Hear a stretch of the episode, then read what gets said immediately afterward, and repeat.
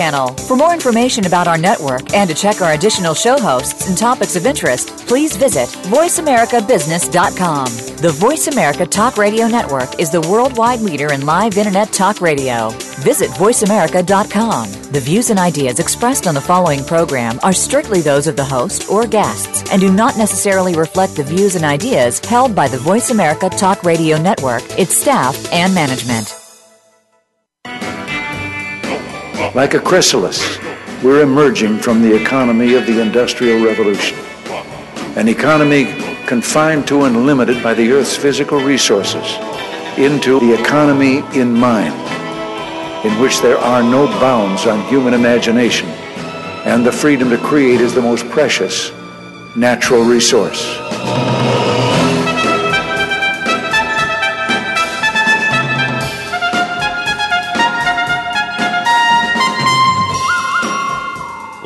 Welcome to the Soul of Enterprise, Business in the Knowledge Economy, sponsored by Sage, energizing the success of businesses and communities around the world through the imagination of our people and smart technology. I'm Ed Kless with my friend and co host Ron Baker, and on today's show, we will be free riding. Free riding, Ron. Yep, sounds good, Ed. I love it. Yep, once a month we take a break from our normally topical based shows around business topics and decide to free ride off of the news, current events, that kind of thing, or basically anything that comes into our minds that we want to talk about. And um, I'm actually going to start off with one of those things. It's not not necessarily a current event, just popped into into my mind, Ron, and that is just to shout out uh, happy birthday to my dad in heaven. Uh, as you know, my dad passed away at the end of last year, and today would have been his 73rd birthday. So, mm. want to sh- sh- shout out to him. Uh, and I, in doing so, I want to uh, tell a story. I've, I tell the story a lot know, when I speak, but I don't think I've told it on the air yet, Ron. And that is that my dad, uh, as you know, would, w- actually taught Latin.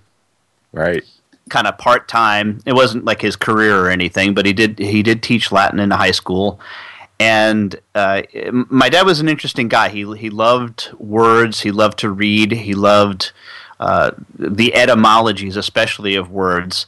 And he was very disappointed when I got to high school and I went to Catholic high school and they did not offer Latin. So the closest I could take was French. but uh, but um, and and the the funny part was it, it was it, it, did you see that movie Ron My Big Fat Greek Wedding? Everybody yes. saw that movie. It was a great movie, right? Well, yep. there's a running gag in that movie, and where where the guy and I forget the actor's name, who uh, every every time he he'll say something like, "Give me a word." Any word, and I'll tell you how the origin is Greek, you know, and then you know throughout the throughout the movie they try to throw different words at him and i think at one point they throw orange at him and he's got to try to you know, and he and he he always reverse engineers it so that in fact it does you know l- connect to something greek. But it was sort of like that in my house growing up but with latin right? Mm. my dad would would talk about these different words and i'll always remember one that was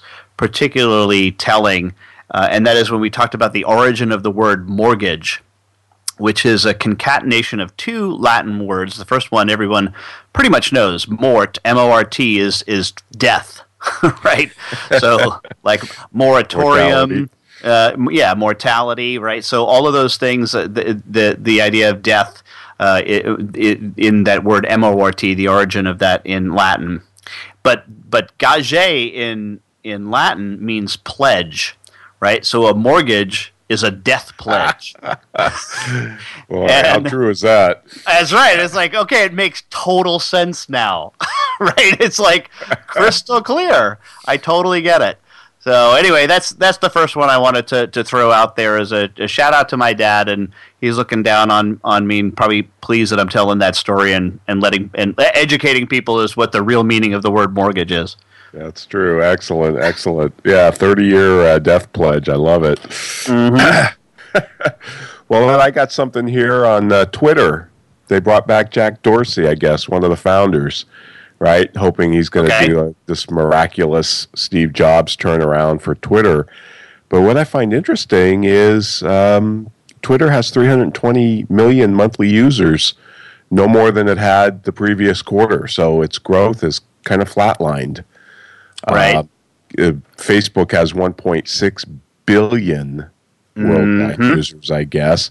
Twitter has about 70 million American users, um, and it's been that way for about a year. It, they've kind of flatlined. Its market cap is down um, to uh, around 10 billion, less than a third of where it was about a year ago. And what they're saying or they're speculating is that um, you know they just uh, they're not they're not a, a mature player in the ad space like Google or or Facebook. Um, the only thing they say positively about it is that it's one of the best ways to reach people who influence the public's conversations about brands. And I s- I okay. started, started thinking about this. It seems to me, and then they talk about Yahoo and Yelp, right? And they're they're also struggling. LinkedIn is struggling. Um, Its uh, shares dropped forty four percent after they uh, posted pretty lackluster uh, earnings. Except they did beat analysts' expectations, but it's it's projected that Twitter is not going to turn a profit until two thousand and nineteen. And it just got me thinking about, you know, remember that show we did with uh, Greg Tarico talking about the the trends, right? Oh yes, yeah. Social Mary Meeker's media. Internet Trends. Yep. mhm. And and and how these social media platforms have kind of, you know, segregated themselves, right? We're starting to finally see some fallout. Uh, but when they said it's a gr- Twitter's is still the most effective way to speak to a brand, it's like I thought about that. It's like, yeah, if, if you're at an air, if I'm at an airport and I don't know, United's you know late with my luggage for a half hour, like they were once at Denver, right? Half hour went by, Right. forty minutes went by. What social media platform am I going to run to? It's not going to be Facebook. It's not going to be LinkedIn. Of course, I'm going to tweet about it, and I did. And within like five or ten minutes, I got a tweet back apologizing, you know, from United about it. Um, so it does seem like these platforms have kind of segregated themselves out, right? There's and they're becoming for specific purposes.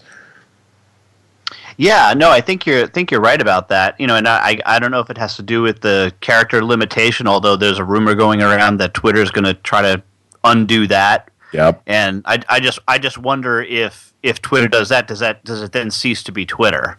Right. Right. I think it would be. Yeah.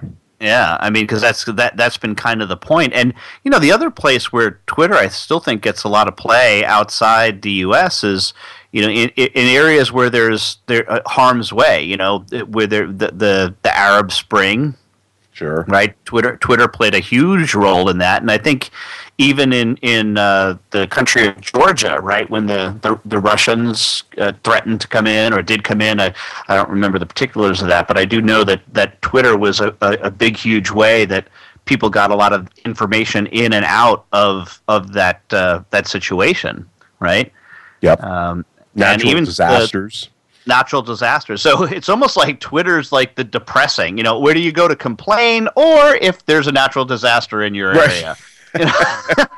Like, I- uh, whereas whereas Facebook is where you go to pay, po- post the happy stuff. Oh, look, so and so had a baby, right? Right. Of course, now you can unlike things on on Facebook, right? Haven't they added a bunch of emoticons too? Yes, that was in my stack of stuff. So yeah, that, that we've added the ability to have six different emoticons, I believe it is. So there's there's not only like, but we can now we can now love, which is interesting. We can now wow it. We can uh, oh no it, which is I guess kind of like the dislike, which is what everybody really wanted. Everybody just wanted really a dislike. It's like, yeah, yeah, Yeah. Right, but uh, but and then there's a couple of others. There's you know uh, an anger one. You know, so your your basic emotions.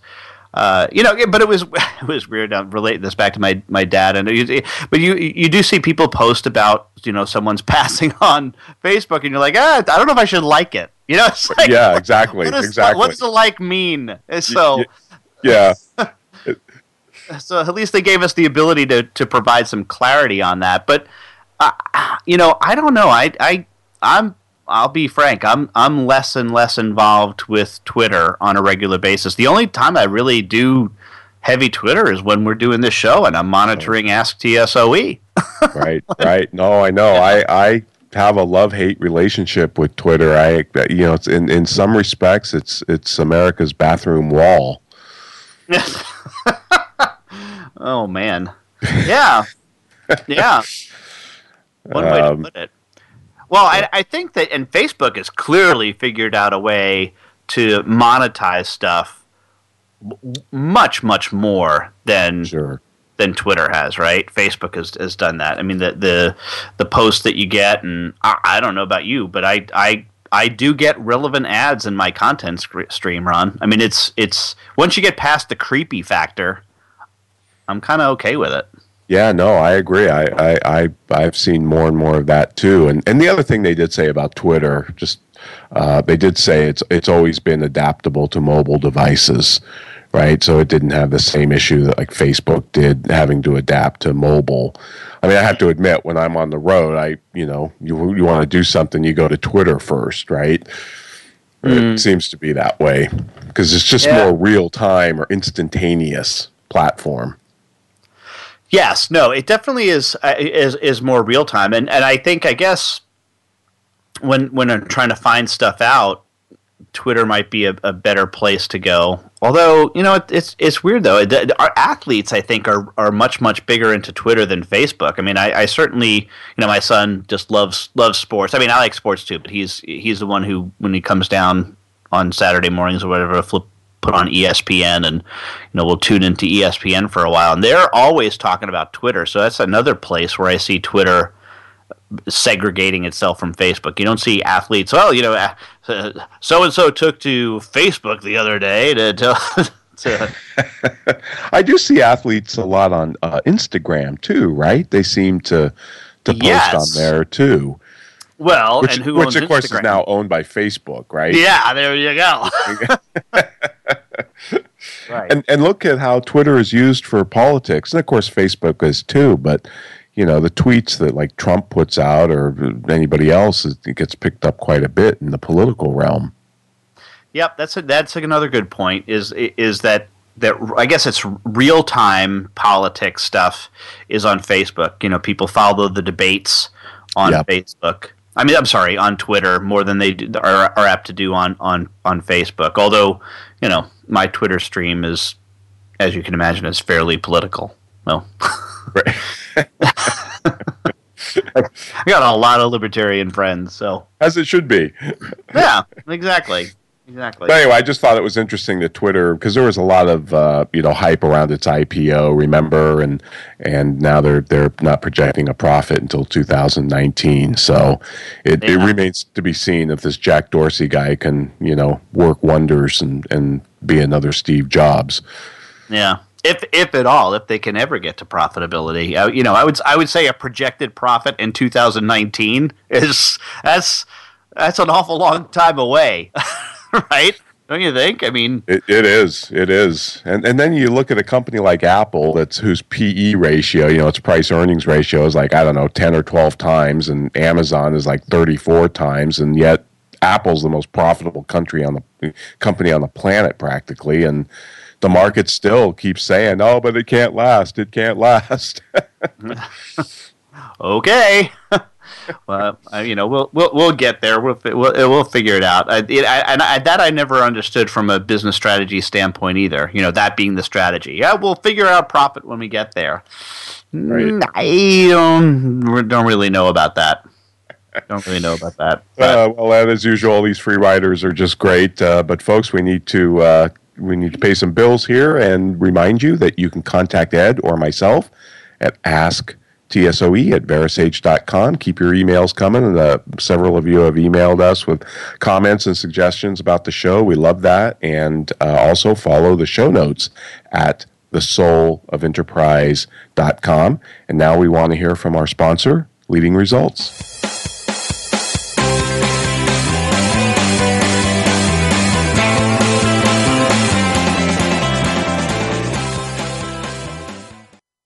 Become our friend on Facebook. Post your thoughts about our shows and network on our timeline. Visit facebook.com forward slash voice America.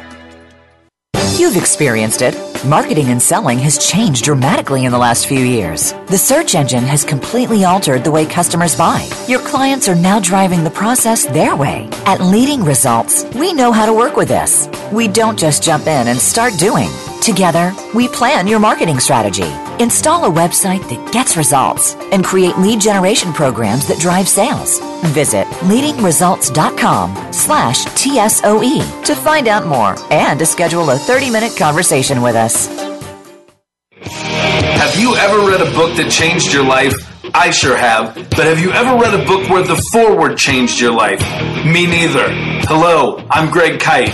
I wrote the foreword to Ron Baker and Ed Kless's new ebook, The Soul of Enterprise Dialogues on Business and the Knowledge Economy. The value of this book is found entirely in its forward. So when you buy it, think of it as buying the forward and getting the rest of the book for free. Available now for download exclusively on Amazon.com. We're always talking business. Talk to an expert.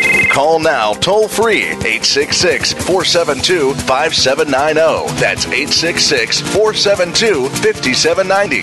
Voice America Business Network.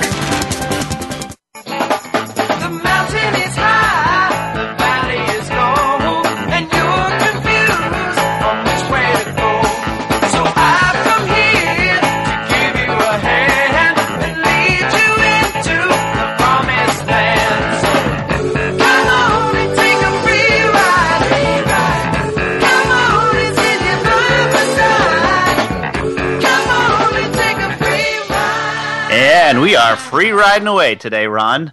And uh, we just left off with talking a little bit about Twitter and want to an- announce sort of a a Twitter event, if you will, of our own that uh, you and I will be hosting the Libertarian Party debate in San Antonio, Texas, as part of the Texas State Convention, on, right here on Voice America. Awesome. And, they're going to they're going to play that on the live channel. Is that right? They're going to play that on the live channel, voice, voiceamerica.com slash live. And we will be hosting a little bit before the debate. We'll do maybe 15 minutes or so before the debate to get things set up. Then we'll listen in on the debate. That's two hours, and this will be take place on April 8th. Friday, April 8th, from 8 o'clock to 10 o'clock will be the actual debate. And then after 10 o'clock, we are arranging to have about a five minute sit down with the five candidates who will be participating in that debate. So we're pretty thrilled about that. And anyway, we've decided on a hash uh, tag for that, Ron. It's going to be hash LP debate. Cool. Hashtag LP debate. So uh, we want to start start to see some tweets on on that. If you got some questions for the candidates, um, I will. We're not going to be asking the candidates questions during the debate. There will be moderators doing that, but uh, Ron and I will have some time afterwards with the candidates to sit down and talk to them. So pretty excited about that. Yeah, um, and there's and, five candidates, isn't there?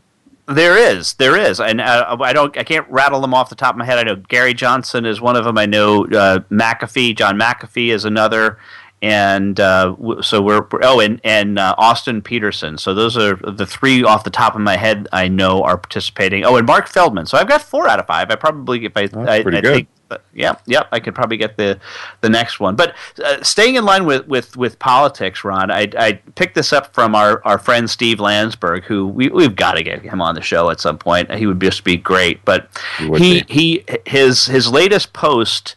Uh, puts forward an idea that basically the Republican Party is right now in a, a, a real live prisoner's dilemma game. Yep. Right.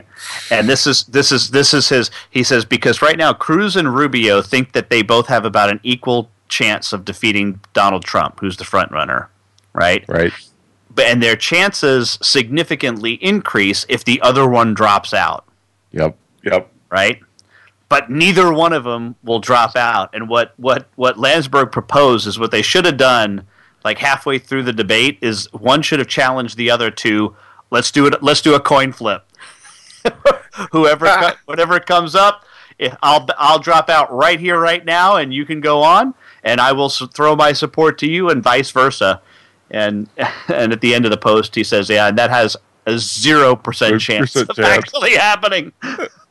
but but he's absolutely right. That is that is a really good analysis of it. I think. It is, you know, and these guys. I mean, you know, the thing that I try and keep in mind with this political field at is this is a zero sum game, mm-hmm. right? I mean, these guys are this is all or nothing, and they're not going to give up until they, you know, until Cruz gets a chance to win Texas and Rubio gets a chance to win Florida, right? What Carson is doing in there, I have no idea, but. I think I think Rubio and, and, and Cruz are going to stay at least until they get a chance to run in their home state, and. Kasich too, by the way. Right. and the question then becomes: Does that make it too late? Right? Does it's a great, is it possible question. that because if they stay in until that point, then they basically then could assure Donald Trump of the nomination. So, yep, pretty interesting. That risk, and and I think Kasich is going for complete VP. I mean, I oh think yeah, he's up for VP. He knows he's not going to hit president. He's 63 years old. He's he's uh, he's going for VP. So. Mm-hmm. Yep. But leave it to Landsburg to bring in the prisoner's dilemma. You know, right? Love it, love it. It's a great, great, uh, great analogy. Mm-hmm. All right, what do you got, Ron? All right, I got. Uh, well, Ed, this is a quick one. The the world in 2016. The Economist every year puts out, uh, you know, a thick magazine about you know projections coming up for the year ahead. Right. Mm-hmm. This comes out in like November, December every year, and the one in two, for 2016 talked about uh, um, what could happen, you know, coming up, and it talked about shillable hours. It says a backlash is long overdue against fees charged by law firms. Um, it you know they remind us it doesn't have to be illegal to be scandalous. So they say look for some type of scandal with these billable hours. People either lying or you know getting caught that way, and and they're they're they're project they're projecting a big backlash against billable hours in the legal profession. Mm.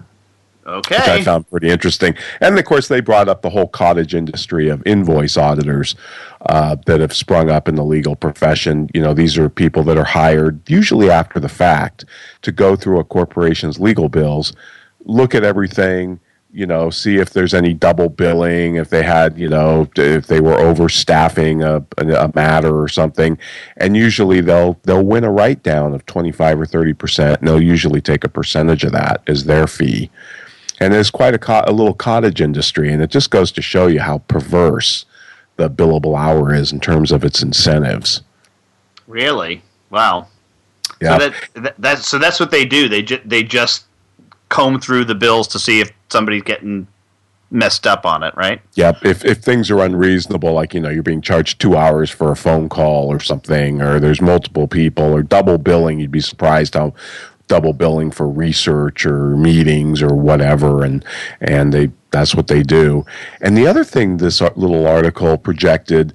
You know, accounting scandals. We all remember Enron and Tyco, right? The list goes. The list is endless uh, with these count- accounting scandals. But I thought this was pretty interesting. They said keep your eye on the tech industry, which mm-hmm. can be quite creative with financial statements, because it says, it says one area to watch is app providers, which pile their venture capital funding into ads that, when clicked on, automatically install their wares on mobile devices, thus inflating the number of users they can lay claim to. Mm, interesting. And I thought that, I thought that was really interesting because you know we've all heard the revenue scandals, right? Pre-booking revenue or turning debt into revenue or sure. off-balance sheet items, and you know now that the they're projecting the tech industry could play with the number of users and you know get venture capital funds that way. So lots of ways for the books to be cooked, as they say. Hmm. Well, let me let me tie tie one back into the, your prediction for nine, 19 or I'm sorry 2016 by going back to 1916 and ask you this question, Ron. How much money would you have to have if you could be transported back to 1916 where you would say, "Yep, I, I would I would be willing to take that trade." I mean, would you be willing to take even, you know, a, a million dollars or in in today's dollars or 1916 dollars or even a billion dollars in 1916 dollars if you could trade places with your 2016 self Wow, what a, what a fascinating question. Um, it's not mine; it's Don Boudreaux's question. I'm shamelessly stealing it from him. Yeah, yeah. No, I've asked similar questions about you know Bill Gates. Would you rather have Bill Gates' wealth today or or you know 200 years ago? But uh, I, I wouldn't, Ed. I wouldn't. I mean, uh, you you what you're talking pre air conditioning. Yep. You might be talking pre indoor plumbing. Um, antibiotics, medical advances. I mean, uh, no, no thanks. I uh, I think we have a much greater standard of living where we are, even at a, a relatively poor level of income. Yeah. Well, and that you know that which which of course then begs the question: is is everybody living today better off than in 1916? Right? And I think the answer is pretty clear that yeah, that's it's it's it's pretty darn close. Yeah, right? if you look at if you look at mortality, if you look at uh, longevity of life and all of that, um, yeah, mm-hmm. I, I mean, 1916 is not the 17 or 1800s, but it's right. It's, but it's, it's still pretty, like as you said, it's it, you would you might I believe you might have air conditioning if you lived in a major city, right? You might have air conditioning in in those cases. But certainly, if you went out to dinner, restaurants would not have air conditioning. If, if you if you wanted to, if you had a, a house in New York and a house in California, if you wanted to travel one to the other, it would take you first of all a couple days to do that, and yep. certainly even your plush luxury car would, would have air conditioning. Oh heck no! You'd be hand cranking it. The, the tires would go flat on every other trip. It'd be, be kind of right. miserable right. Or if you took the train, which is more likely, you wouldn't drive it yourself. That wouldn't even have air conditioning. Yeah. Yeah. You know. No, I you know, uh, love studying history, but man, I'm kind of glad I don't live back there. Yeah. Yeah. So, so but you could, you could make phone question. calls. You could make phone calls though. right, right, and an enormous price, right? I mean, oh, that was. Oh yeah, yeah. But remember, really you got a billion dollars. You'd be fine. You can afford it. That's awesome. That's a good question. That's a good thought experiment. Yeah, it is a great, great thought experiment. I, I, I kind of like that one. I like, you know, I've never heard it phrased that way with the with the just a 100 year twist. You know, right? So, anyway, well, you know what? Why don't we why don't we take our break here, Ron, instead of trying to squeeze one in beforehand? And what we'll okay. do is we'll you know pick up and, and have an extended session on the next one because I think the, at least the one that I want to bring up in the next session segment might might uh, might cause us to have quite the conversation. So, well, we want to remind you that is you can get a hold of us at asktsoe at verasage.com. And our thanks to, uh, let me just see here, just quick check here. We did get a tweet during the show here. And that was from um, Scanco Cody. Appreciate your. He says, "Don't forget about the Instagram for business." So, thanks for participating in the show, Scanco Cody. We appreciate that. But right now, you we want you to hear from our sponsor, Azamba.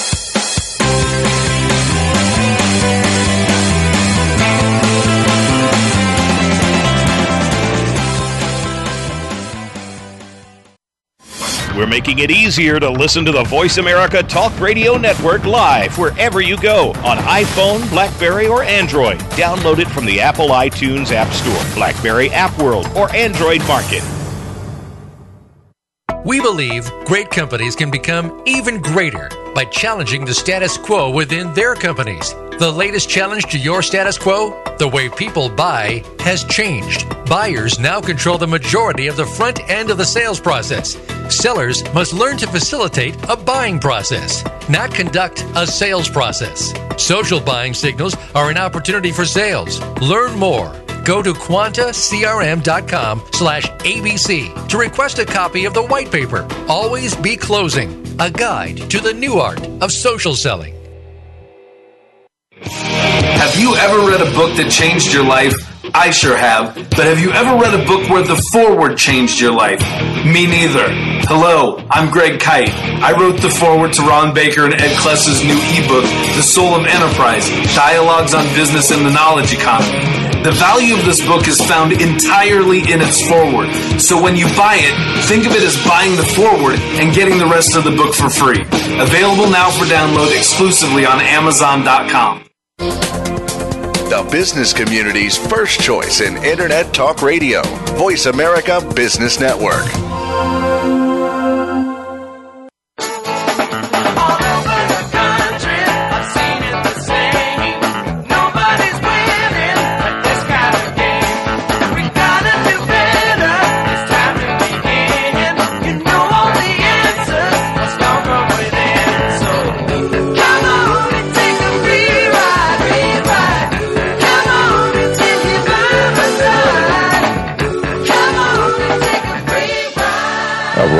Welcome to Free Rider Friday, everybody. We're here talking about a whole host of issues, and Ed, I've got a real interesting one for you.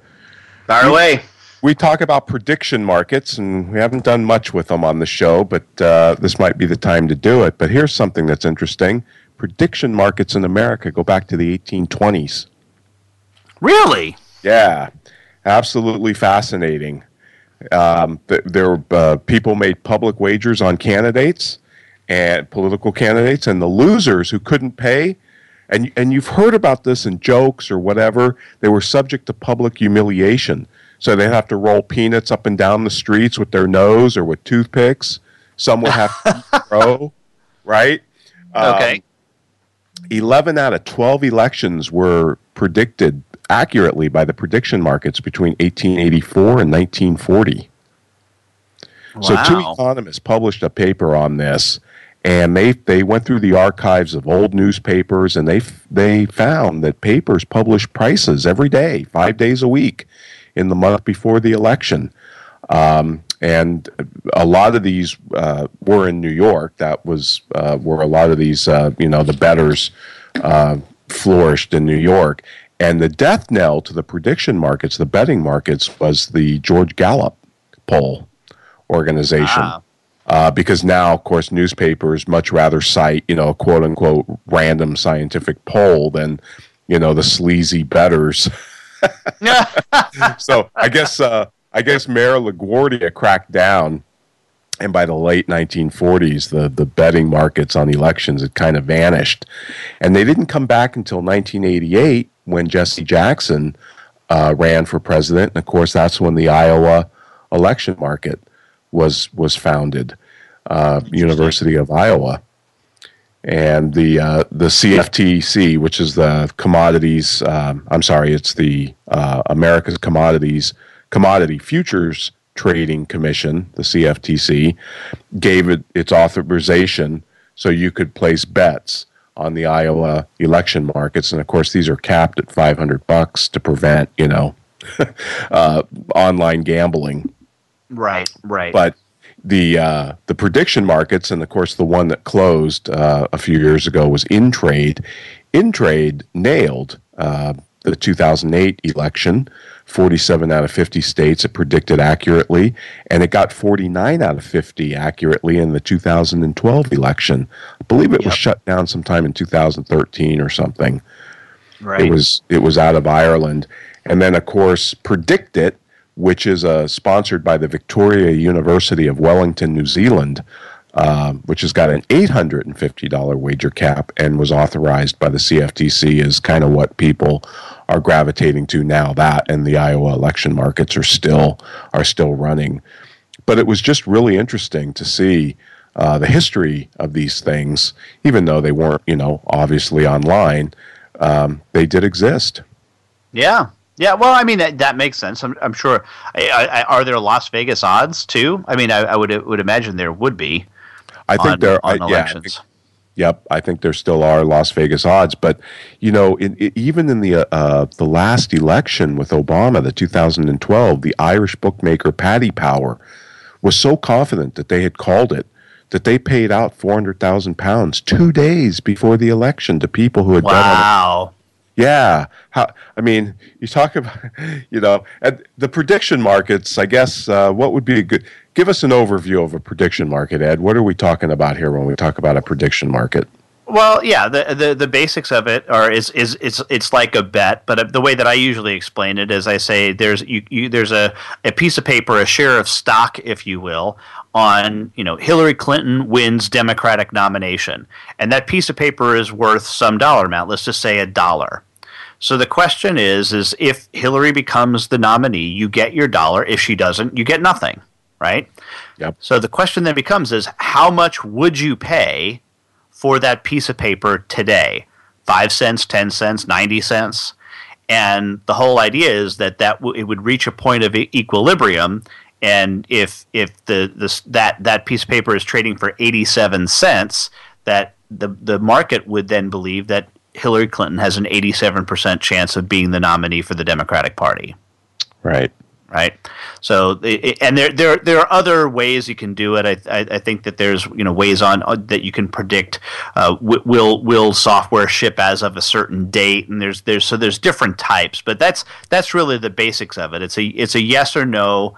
Uh, you, you'll you'll get it or you won't. That's like a winner And take all market. It's a winner take all, correct? And what what I like about it, and why I think that it it it probably has some you know decent legs to it and and, and accuracy is it's not asking you who would you vote for because that's what the polls do, right? The polls ask who would you vote for.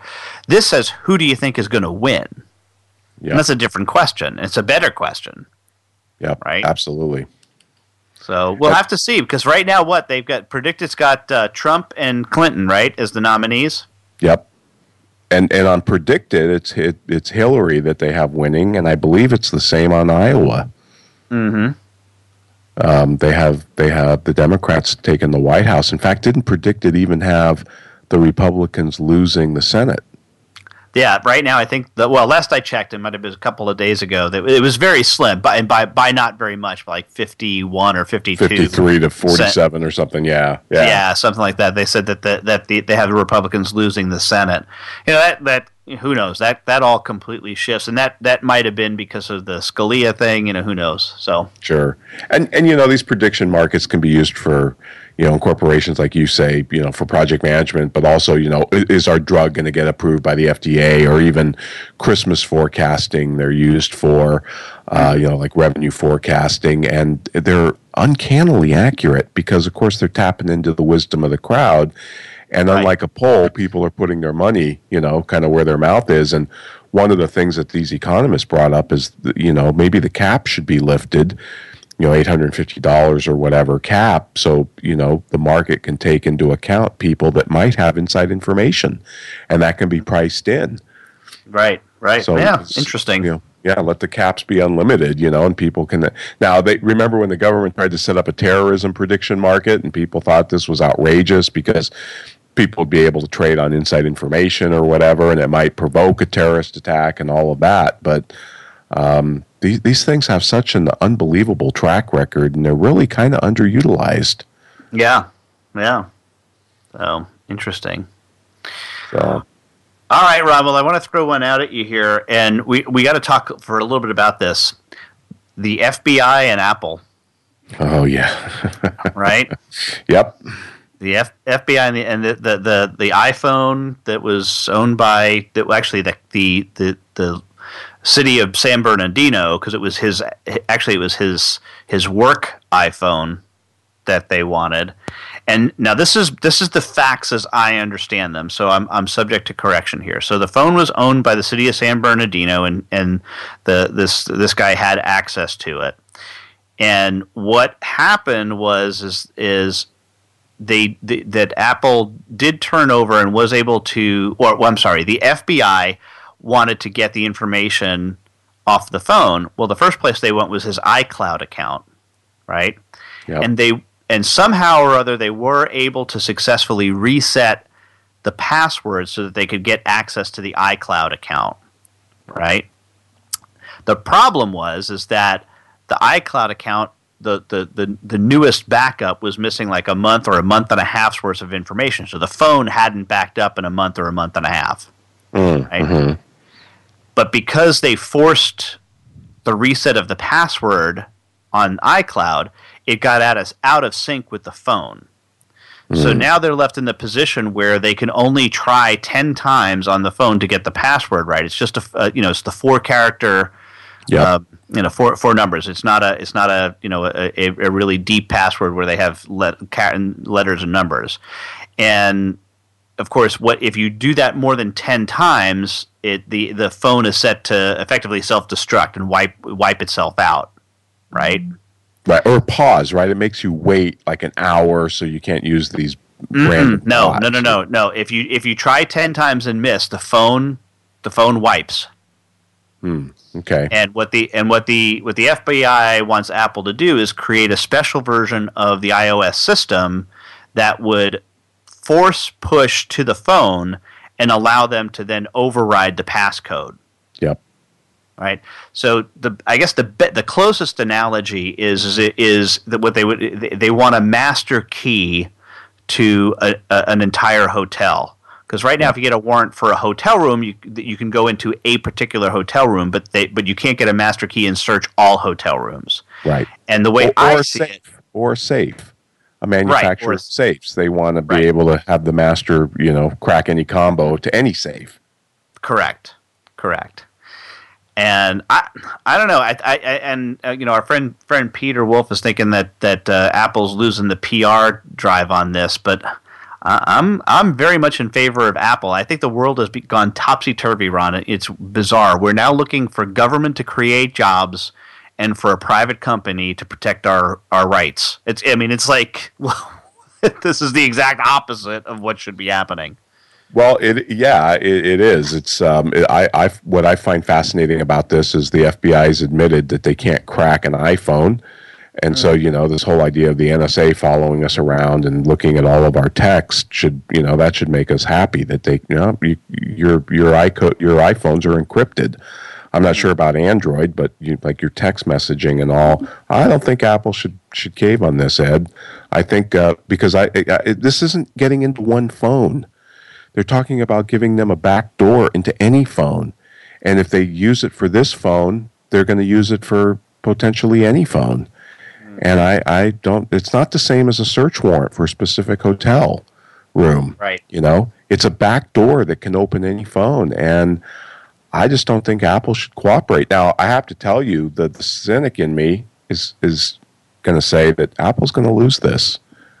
The FBI is going to prevail. The government's going to prevail they've got they've got a lot of different ways to influence a company.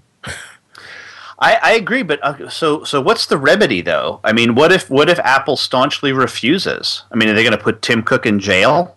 I, I don't, you know, they, they're talking about this Writs Act where private Mhm. companies have to help uh, the government going back to eight, what is it, 18 something? To, to No, catch, it's crazy, you know, yeah. Criminal. Mhm. It's never been, it's never been invoked.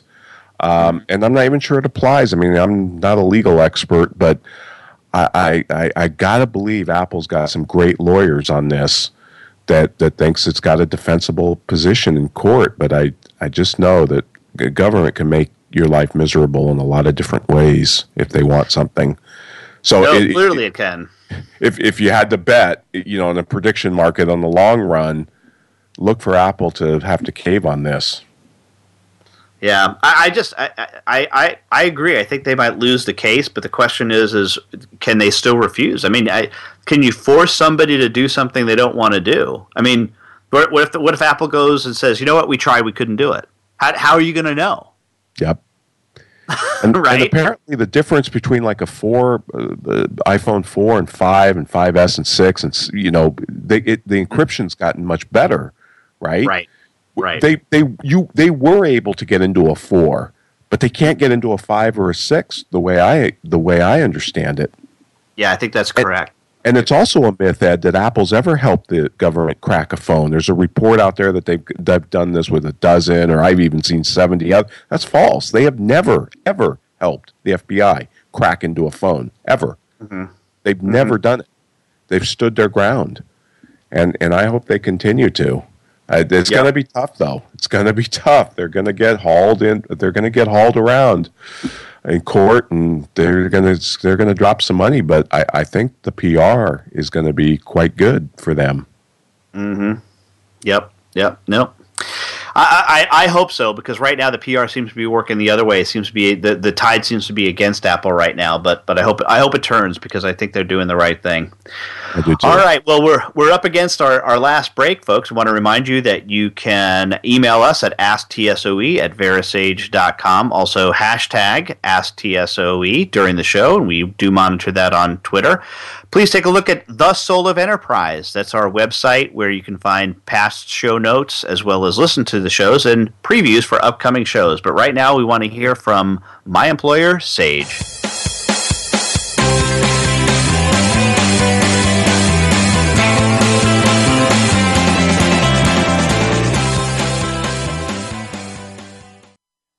Follow us on Twitter at VoiceAmericaTRN. Get the lowdown on guests, new shows, and your favorites. That's VoiceAmericaTRN. Four new employees, a 20% increase in revenue. Being one of the 9 million women business owners in the U.S. These are your proudest numbers, your landmarks of growth and success. Sage helps you achieve business milestones with cloud and software solutions that lead to deeper financial insights. Believe in your numbers. See what Sage can do for your business. Visit believeinyournumbers.com today. Have you ever read a book that changed your life? I sure have. But have you ever read a book where the foreword changed your life? Me neither. Hello, I'm Greg Kyte. I wrote the foreword to Ron Baker and Ed Kless's new ebook, The Soul of Enterprise Dialogues on Business and the Knowledge Economy. The value of this book is found entirely in its foreword. So when you buy it, think of it as buying the foreword and getting the rest of the book for free. Available now for download exclusively on Amazon.com. We're always talking business. Talk to an expert. Call now, toll free, 866 472 5790. That's 866 472 5790. Voice America Business Network.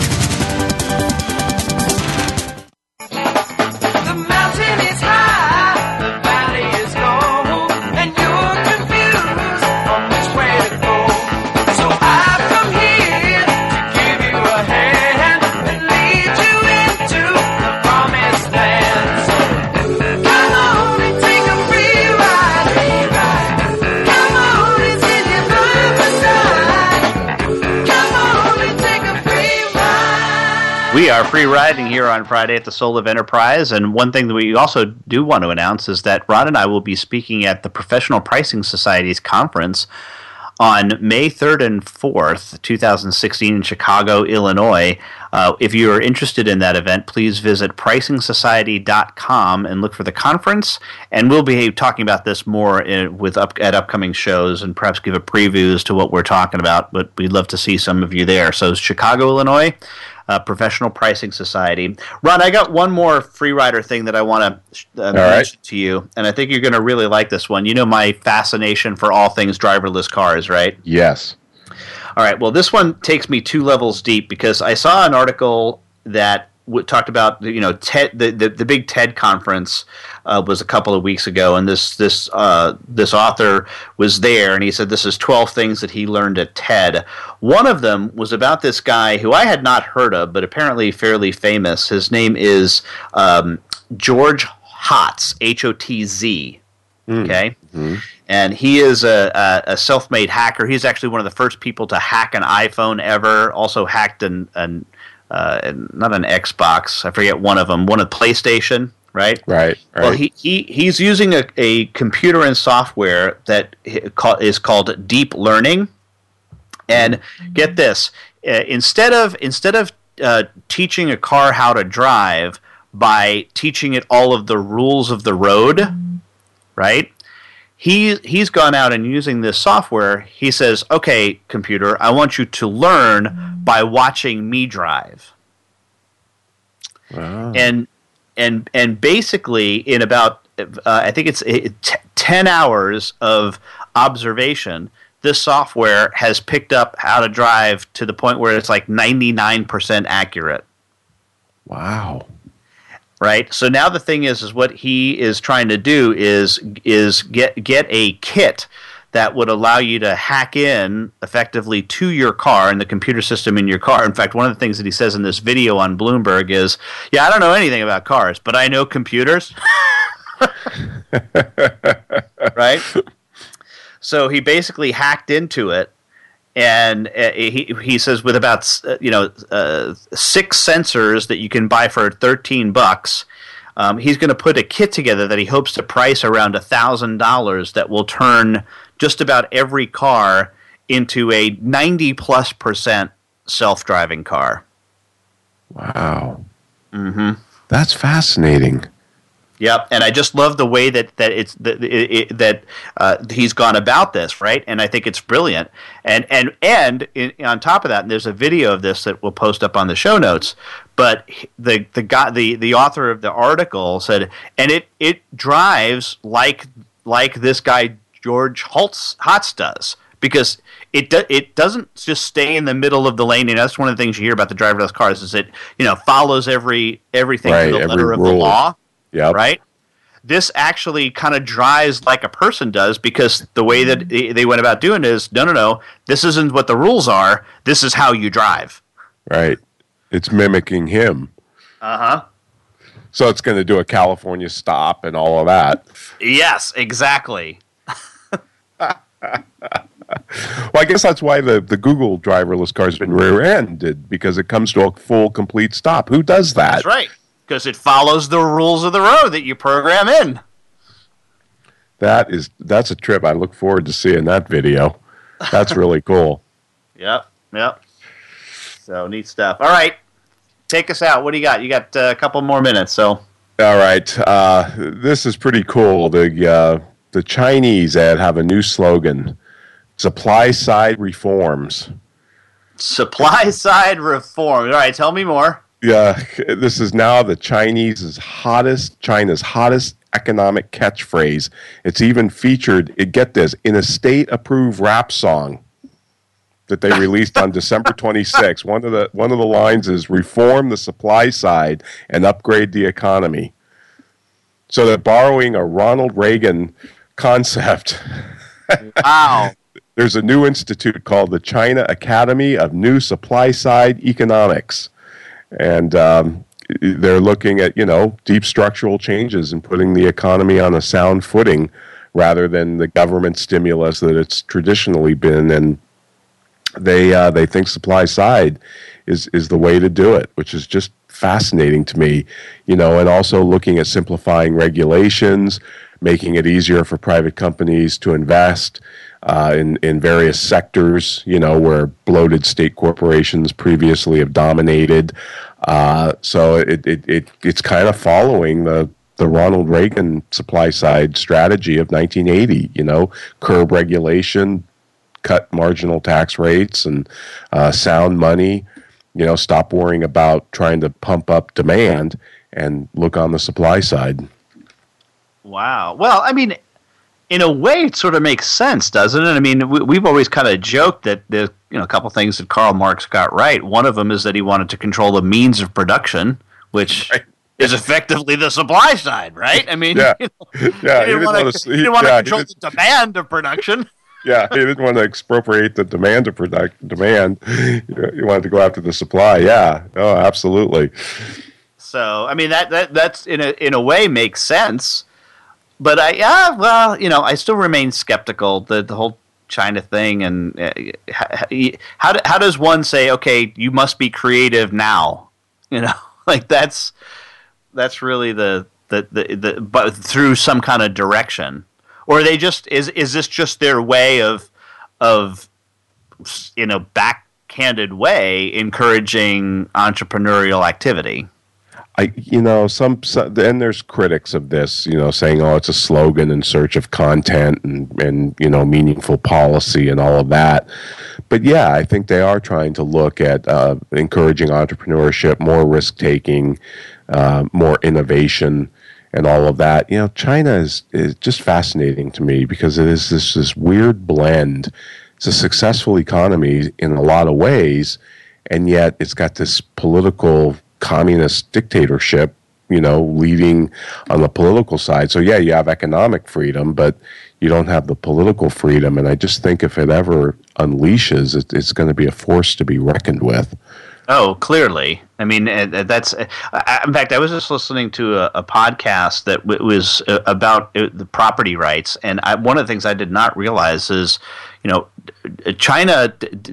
They had there's t- actually two levels of property ownership in China. The first is full, fully state controlled, but then Mm. there's what's called community controlled. Mm. There's still not individual ownership of Right. of even land, right, or a building. And the evidence that this guy pointed out was is like when there was was an earthquake in Taiwan, you know, that there was all these lawsuits against this against this builder who had used, uh, I mean, literally aluminum cans as the fill in his cement, right? And and you know, that's they were they discovered this after the building fell down that that's what he was using as the fill, right? Um, but then when the, when the earthquakes happened in China, that you can't you can't sue the, the the the the building owner because the building owner is the state or Is is, the the, community, Yeah. right? Yep. And and I remember at the Olympics, you know, when they built that what was it, the Butterfly Stadium or whatever they called it, you know, for the yeah, Olympics. nest, the bird's nest, yeah. the bird's nest. Um, the, the, when I was there, we were driving, and the, the, the driver was pointing out these these uh, you know the roads that they built for the Olympics and, and all this development they did. And he said, you know, they removed uh, apartment complexes, and I said, well, wh- what did you know? Did they pay the people? And he said, oh no, they just told them to to evacuate. you know, so so there's no eminent domain, you know. There's, Right, There's no right. Fifth Amendment. the government wants it. That's it. Yep, yep, pretty interesting stuff. Well, I don't know. We'll have to see. Hey, you know, one more announcement that I want to quick make, Ron, before we sh- close is that that we're going to be doing a thing with the Strategic Leadership Association in October. We're going to be able to do a a, uh, a post professional society workshop. So more on that to come in future shows. So stay stay listening. Stay tuned for details on fantastic. All right. Well, Ed, what's next week? Well, next week we're going to try something new, Ron. We're going to talk about one of our mentors, and that is uh, Milton Friedman, and we're going to do a profile of Milton Friedman. So, our uh, hardcore listeners out there who who love uh, economics, all things economics, are going to, I think, be pleased with that show. Excellent. I look forward to it. I'll see you in 167 hours.